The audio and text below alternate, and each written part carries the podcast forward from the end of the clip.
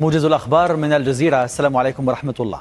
قال وزير الخارجية الأوكراني أن فرنسا وبريطانيا زودتا أوكرانيا فعلا بصواريخ بعيدة المدى وأضاف أنه لا توجد حجة موضوعية تحول دون حصول بلاده على صواريخ توروس الألمانية لأن ذلك سيساعد في الهجوم المضاد على نحو قد يعجل بانتهاء الحرب. أعلن الجيش الأوكراني اختراق خط الدفاع الروسي الأول على جبهة زاباروجيا باتجاه مدينة ميليتوبول بوابة شبه جزيرة القرم. وقال إن القوات الروسية بدأت بالتراجع إلى خط الدفاع الثاني الأقل تحصينا.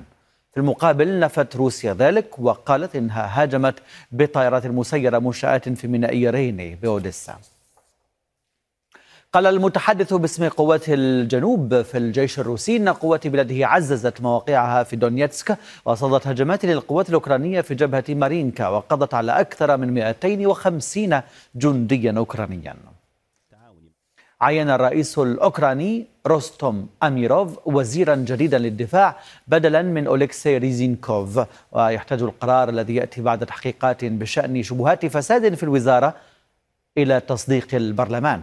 وينحدر رستم أميروف من القرم وهو سياسي مقرب من الرئيس وله دور مهم في هذه المرحلة العسكرية في البلاد. انتهى سريان الاتفاق الذي ينظم الوجود العسكري الفرنسي في النيجر بعدما ألغى قادة الانقلاب حزمة من الاتفاقات العسكرية مع باريس. وقال مصدر عسكري للجزيرة إن القوات الفرنسية التزمت بمواقعها داخل قاعدتها وأضاف أن قوات الجيش والشرطة تواصل مراقبة تحركات القوات الفرنسية.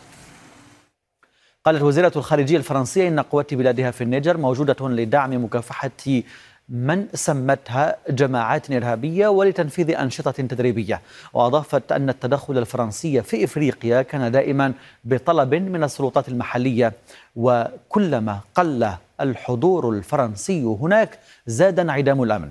كلنا أكدت أيضا أن باريس ليست مضطرة إلى الانصياع لسلطات غير شرعية بخصوص سفيرها وإنه باق في نيامه. أفاد مراسل الجزيرة بأن الجيش السوداني وقوات الدعم السريع تبادلا القصف المدفعي والصاروخي في وسط وشرقي أم درمان. وأضاف مراسلون أن قوات الدعم السريع أطلقت المضادات الأرضية على طائرات الجيش. هذا والتقى رئيس مجلس السيادة السوداني عبد الفتاح البرهان حاكم إقليم دارفور من أركم الناوي في بورت السودان لمناقشة تطورات في الإقليم. وقال مناوي أن اللقاء بحث تنفيذ اتفاق جوبا للسلام في السودان. أشكركم على متابعة هذا الموجز لما كنتم طابت أوقاتكم بكل خير.